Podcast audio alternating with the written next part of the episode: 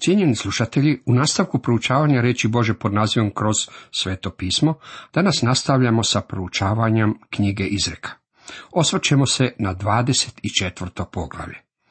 Ovo je posljednje poglavlje Salomonovih izreka koje je on napisao i uredio. Nakon toga dolazimo do Salomonovih izreka koje je on napisao, a koje su sabrali i uredili Ezekijini ljudi. Očito je Salomon napisao mnoge izreke. Mi posjedujemo samo vrlo mali postotak ukupnog broja. To su veličanstvene istine koje su smještene u vrlo malo okruženje i djeluju poput kompasa. One mogu zahvatiti naš život i upravljati njime. U prvom i drugom retku čitamo: ne zavidi opakim ljudima, niti želi da budeš s njima, jer im srce smišlja nasilje i usne govore o nedjelju. Ovu smo istinu vidjeli već i ranije. Nalazimo da se ponavljaju one stvari koje su važne. Na primjer, mnogo se govorilo o korištenju jezika, o ponosu i o luđacima. To su stvari koje se stalno naglašavaju jer se one prenose u svakodnevni život. Nalazimo ove ljude ne samo na pločnicima Njujorka, već i u vašem i mom gradu. To je razlog zbog kojeg sam rekao da ćete lako pronaći izreku koja odgovara svakoj osobi koju poznajete.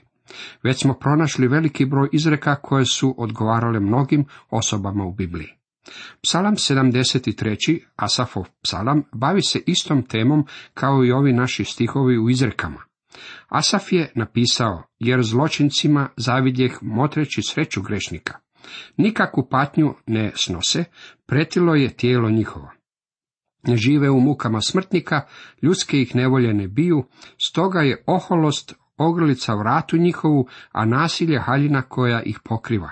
Ustima na nebo nasrću, a jezik se njihov obara na zemlju. Asaf je time bio iznemiren. Mislim da ste i vi time uznemireni. Ja sam imao takve osjećaje. Sjećam se da kao siromašna obitelj i siromašan dječak nisam mogao razumjeti zašto moram biti siromašan, napustiti školu kako bih našao posao, iako imam samo četrnaest godina. Osvrnuo sam se oko sebe i vidio druge mladiće koji su bezbrižno mogli odlaziti u školu, ali je napuštali jer su mrzili ići u školu. Bilo je to za mene veliko pitanje jer sam imao duboku želju za obrazovanjem. Salomon se bavi i tom temom. Ne zavidi opakim ljudima, niti želi da budeš s njima. Zašto? Dolazi dan podnošenja računa. Asaf je rekao da ne može razumjeti zašto zlikovci napreduju, sve dok ne nađoh ulaz u Bože svetinje, pa prozreh kakav im je svršetak. Bog će s njima obračunati. Dok promatramo svijet oko sebe, vidimo mnogo nepravde i postoji jako malo toga što vi i ja tu možemo učiniti. Nalazimo se u naraštaju koji je protestirao o svemu. Pokušali su izjednačiti sve što postoji. Mislim da svo to protestiranje nije riješilo mnogo problema, jer se srž problema nalazi u čovjekovom srcu. Čovjekovo srce mora biti promijenjeno. Bog je onaj koji će te stvari jednom izgladiti. Možete se pouzdati u njega da će to učiniti. Vi i ja moramo prepoznati koje je naše mjesto u životu.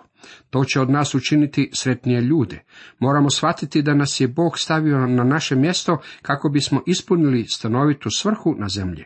Promatram zlikovce koji napreduju i ne uspijevam to shvatiti. Rekao sam Bogu već mnogo puta da to ne razumijem. Nemojte se bojati reći te stvari Bogu, baš kao što je to učinio i Asaf. Za vas je važno da nastavite s Bogom i da se pouzdajete da će On sve izvesti do kraja. Moramo naučiti gledati na stvari iz Božje perspektive.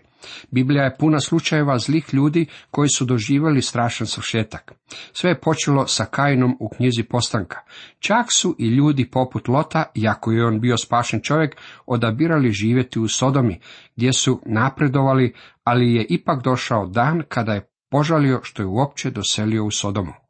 Bila je to žalosna pogreška, zato ako prođete kroz Božju riječ, pronaći ćete ljude koji su napredovali neko vrijeme, a zatim promotrite kako ih je ostatak života snalazila osuda za osudom. Vrlo je važno da to ispravno shvatimo. Treći i četvrti redak, mudrošću se zida kuća i razborom utvrđuje, i po znanju se pune klijeti svakim blagom, dragocjenim i ljupkim. Ovo je predivna slika onoga što moramo činiti. Čovjek gradi kuću, a zatim je puni namještajem, lijepim slikama i tapiserijama, predivnim osobnim predmetima i vrijednim stvarima. Divno je vidjeti takav dom, predivan dom koji je ukusno namješten.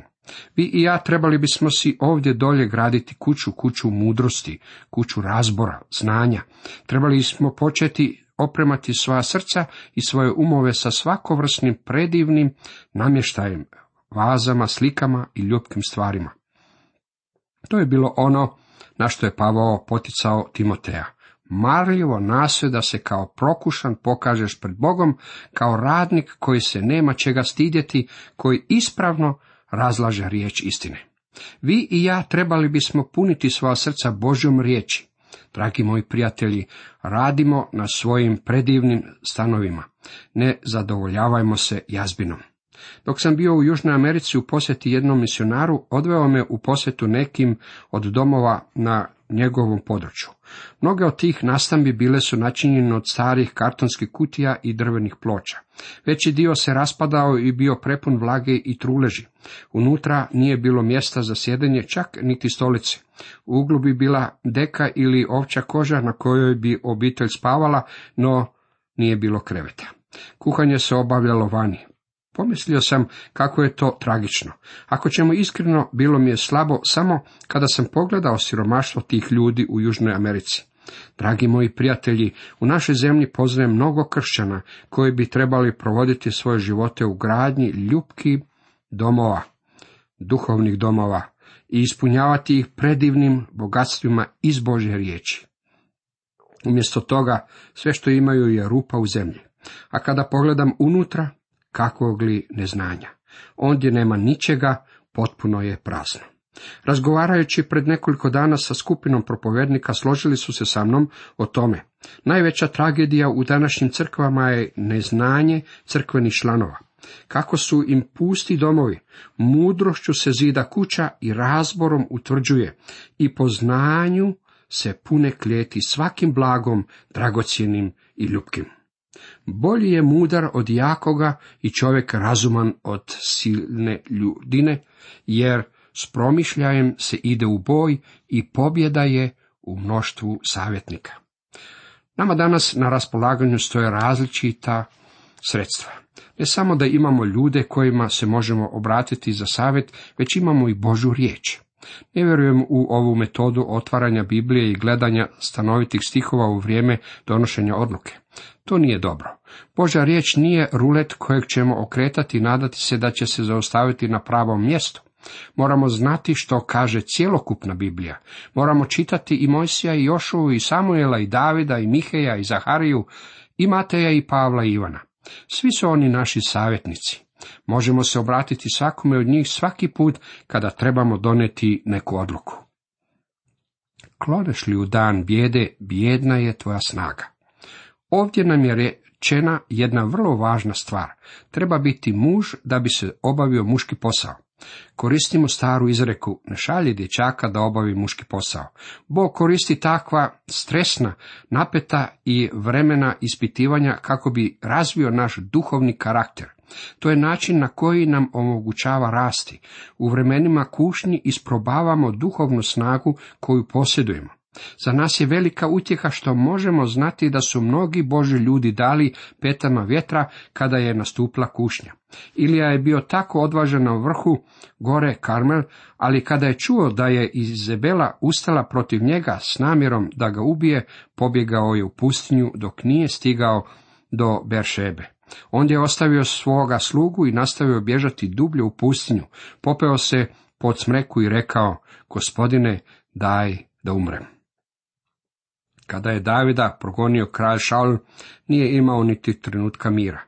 David je rekao da je bio progonjen poput jarebice u gori, te da će jednog dana uhvatiti i biti ubijen.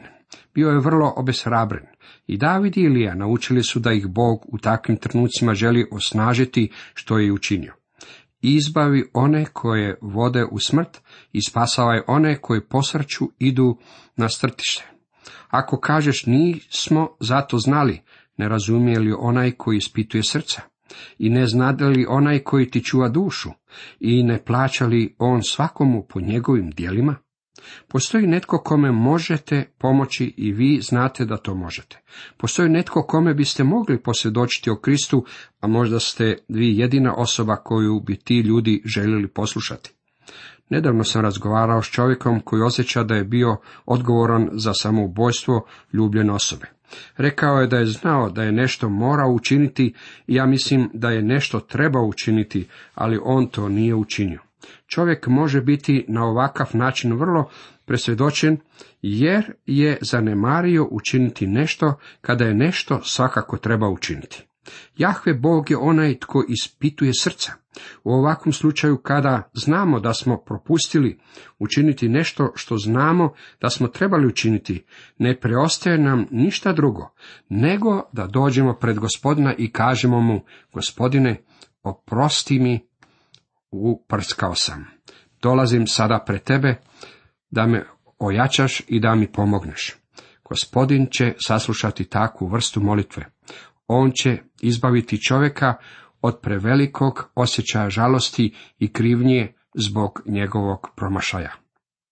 Bilo bi nam bolje da zapazimo važnost ove izreke, te da dohvatimo one ljude kojima je potrebna naša pomoć. Jer padne li pravednik i sedam puta, on ustaje, a opaki propadaju u nesreći. Jer padne li pravednik i sedam puta, on ustaje.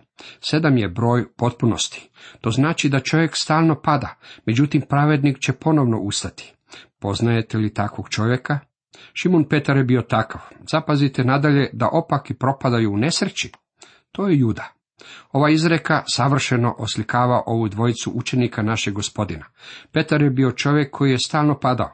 Možemo reći da je pao kada je pokušao hodati po vodi. Ja iskreno ne mislim da je tada pao, jer on uistinu jest hodao po vodi. Hodao je po vodi kako bi došao k Isusu, ali kada je skrenuo svoj pogled s Gospodina Isusa i osvrnuo se na visoke valove, počeo je tonuti. Sjetimo se međutim da ga je Gospodin spasio iz vode, te da je hodao po, do čamca s Isusom. Međutim, Petar je istinski pao one noći kada je Gospodin Isus bio uhićen. Zanijekao je svoga Gospodina tri puta. Iznova, iznova i iznova. Petar je razočaravao Gospodina. Međutim, uvijek je ustajao i nastavljao s Gospodinom. Neki je čovjek došao k meni dok sam bio pastor, rekao mi je: pao sam toliko puta da me je sram vratiti se pred Gospodina i reći mu ponovno da sam pao i da želim krenuti iz ponova. Rekao sam mu: možda se sramite, ali se Gospodin ne srami. On je spreman poslati vas na novo putovanje. Zatim me upitao: što mislite koliko puta možete pasti i ponovno se vraćati? Rekao sam mu: ne znam. Ali ja sam pao nekoliko stotina puta i još uvijek odlazim pred Gospodina. Vrlo je važno da razumijemo da se možemo vratiti našem nebeskom Ocu i reći mu da smo posrnuli i pali, te da smo se ponovno uprljali. On će nas tada vratiti natrag u svoju službu. Uistinu je predivno imati takvog nebeskog Oca. Ne veseli se kad padne neprijatelj tvoj i ne kliči srcem kada on posrće. Kada čujete da se nešto strašno dogodilo nekome tko vam se uopće ne dopada, ne kažete li: baš mi je drago da mu se to dogodilo. Nemojte mi reći da to nikada niste rekli, jer je upravo takva ljudska narav. Ako to i niste rekli, to ste pomislili. Bog nam govori: ne veseli se kad padne neprijatelj tvoj. To nije način na koji se rješavaju problemi. Zašto? Da ne bi vidio Jahve i za zlo uzeo i obratio sržbu svoju od njega. Ako se radujete kada vaš neprijatelj padne, Gospodin može okrenuti situaciju i početi raditi na napretku tog čovjeka. Tada ćete uistinu biti jadni. Zato vidimo da postoji sasvim jasan razlog zbog kojeg se nije dobro radovati zbog pada naših neprijatelja. Nemoj se srditi zbog zločinaca, nemoj zavidjeti opakima. Možda ćete pomisliti: pa to smo upravo pročitali. Da, To je ista misao koju nalazimo i u prvom stihu ovog poglavlja. Pa zašto se onda ovdje ponavlja? Ponavljam, to je zbog toga da uvidimo njenu važnost. Gospodin uistinu želi da naučimo ovu istinu. Jeste li zapazili da se stanovite prispodobe i neka čuda našeg Gospodina ponavljaju u zapisima? Na primjer, događaj kada je nahranio pet tisuća ljudi zapisan je u sva četiri evanđelja. Svaki od pisaca evanđelja dodaje detalje koji su važni za ukupnost njegove poruke. Čudo je bilo od tolike važnosti da je zapisano četiri puta. Tako je i sa učenjem ove izreke. Zbog svoje važnosti moralo je biti ponovljeno. Od stiha dvadeset trećeg do kraja poglavlja nalazimo neku vrstu dodatka u koji se uvodimo riječima: i ovo je od mudraca. I ovo je od mudraca. Ne valja biti pristran na sudu. Evo još jedne istine koju mladić mora naučiti prije diplomiranja. Ne valja biti pristran na sudu. Drugim riječima, nije dobro pokazivati djelomičnost u donošenju sudova. To je vrlo važna stvar u našem svakodnevnom životu i nešto što nam je danas uvelike potrebno. Ljudi na visokim položajima trebali bi poznavati ovu istinu. Ne bi smio postojati sustav nejednakosti, već bi pravda trebala biti jednaka za sve ljude. Tko opakomu veli pravedan si, proklinju ga narodi i kunu puci. Danas postoji mnogo toga. Zlikovce se pohvaljuje. Često se zlikovce naziva pravednicima. To je jedna od najgorih stvari koje se mogu dogoditi. To je deveti redak. Ne reci kako je on meni učinio, tako ću i ja njemu. Platit ću tom čovjeku po dijelu njegovu. Tu se ponavlja ono što slušamo uvijek iznova. To je ona ista poruka koju je Pavao napisao Rimljanima. U dvanaestom poglavlju, u devetnaestom retku čitamo: moja je osveta, ja ću vratiti, govori Gospodin. Još malo odspavaj, još malo odrijemaj, još malo podvij ruke za počinak. I doći će tvoje siromaštvo kao skitač i oskudica kao oružanik. Ovaj će mladić diplomirati na visokom učilištu. Može znati mnogo činjenica, a može imati i drugih dobrih kvaliteta.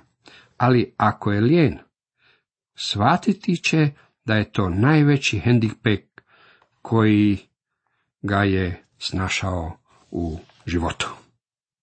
Cijenjeni slušatelji, toliko za danas.